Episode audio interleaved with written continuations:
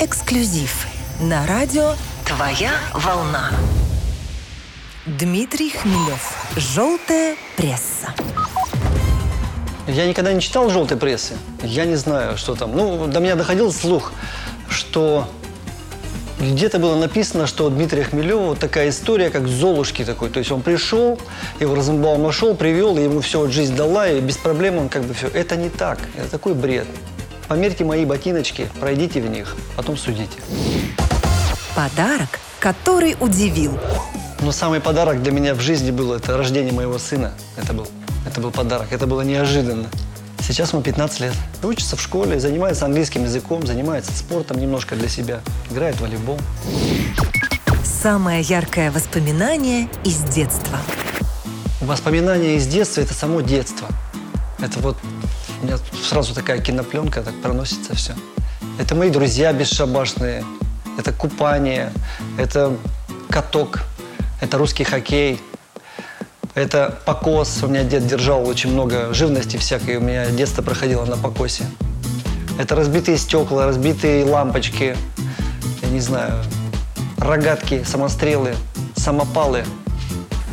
Детство само по себе. Хочу на дачу или нет? Нет, ну я э, знал, у кого какие яблоки растут в садах с детства. То есть я шерстил там огороды. Я вырос в своем доме. Какая дача? Я вообще не могу в этих коробках жить, просто в бетонных этих норках. И земля, человек должен жить на земле, должен жить. Это просто мы подпитываемся от земли. Чтобы баня стояла, чтобы сад был. Вот это вот мое все.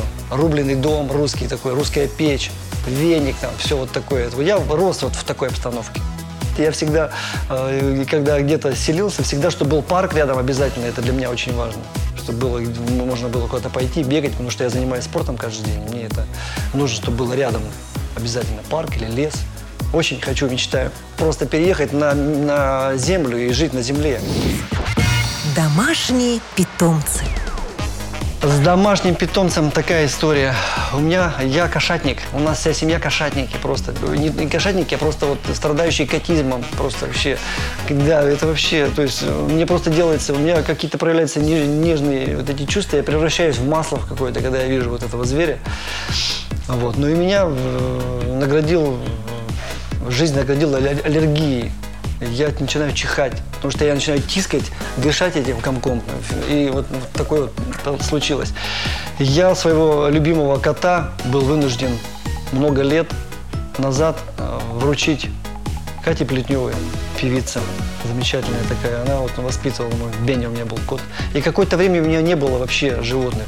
И тут буквально несколько лет назад раздается крик под окнами, то есть вот просто кошачий плач такой. Дочь у меня сердобольная очень. Я вышла, подобрала котенка, принесла домой. Знает мою проблему, я ей объяснил, говорю, дочь, у тебя ровно три дня. Раз ты взяла на себя такую ответственность, что ты вот с улицы взяла, пристроить его, не выбрасывать сейчас его куда-то на улицу, а пристроить его, найти, отдать хорошие руки и так далее. Все, ну потом, в общем, три дня, неделя, месяц. То есть это сейчас самый мой любимый зверь. Я капаю в нос себе, как-то переживаю, живу, в общем, в общем все, я не представляю просто жизни вообще без, без этого комка. Маша. Да, кошка Маша у нас живет. Дресс-код. Домашний, повседневный, сценический. Дресс-код Дмитрия Хмелева. Я хожу в чистом. Ну, конечно, у меня есть домашняя одежда, очень удобная, просто как-то просторная, там, не знаю, какая-то ковбойская рубаха, какие-нибудь штаны. Главное, чтобы тепло было, уютно. Вот. На сцене стандартно черный низ, черный верх, строгая рубашка у меня, черная, либо белая русская рубаха. Вот у меня как-то так, два варианта. Зависит от подачи, от песен. Там, бывает одно отделение в одной рубашке, поешь, там, потом меняешь и выходишь в другом. Черная и белая. И фотографии всегда выигрышные, то есть на сцене смотришься я из этих соображений. И все очень просто, лаконично. Так как-то вот я люблю все, что было. Четко. Любимый кинофильм. Да я много фильмов смотрю с удовольствием. Я очень люблю советский кинематограф наш. Я люблю фирмы, о, фильмы, я люблю фильмы, я люблю фильмы Марка Захарова. Мне очень нравится фильм, фильм один из моих любимых, это «Барон Мюнхгаузен». Я знаю, в чем ваша беда, господа. Вы слишком серьезны. Умное лицо – это еще не признак ума. Все несчастья и беды на этой земле делаются именно с этим лицом. Улыбайтесь, господа, улыбайтесь. Система питания или ее отсутствие. Я то кушаю мясо, то не кушаю. Сейчас не кушаю снова. Там бывает, вот два года не кушал, тут маленько сорвался к маме, приезжаешь на Урал, там, и она тебе пирожочки, она там сразу тебе как чертик тут вот, на левом плече. Я покушаю. И потом снова начинаю. Сейчас не ем, сейчас такой вот рацион простой, то есть овощи, фрукты, свежевыжатые соки, там, вода самое главное, вода конген. Обязательно. Это не реклама, это просто, это правда. Вода конген. Ребята, если вы не знаете, это чума, это живая водичка. Главное, что пища была живая. Орехи, соки, овощи, фрукты. Ну, каши какие-то ем там, сухофрукты, орехи очень люблю, изюм, там, курага, вот такое вот все.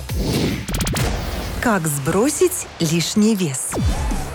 Надо просто не жрать, как говорила Крачковская, по-моему, да? Как, как не жрать. Вот как-то я смотрел передачу с ней. Я каждый день бегаю 5 километров.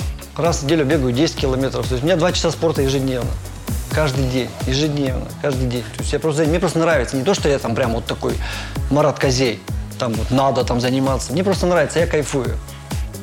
Мне нравится, когда кислород по легким, я бегу, то есть у меня там день пробежка, там день, я могу там поплавать сходить, там баню я очень люблю.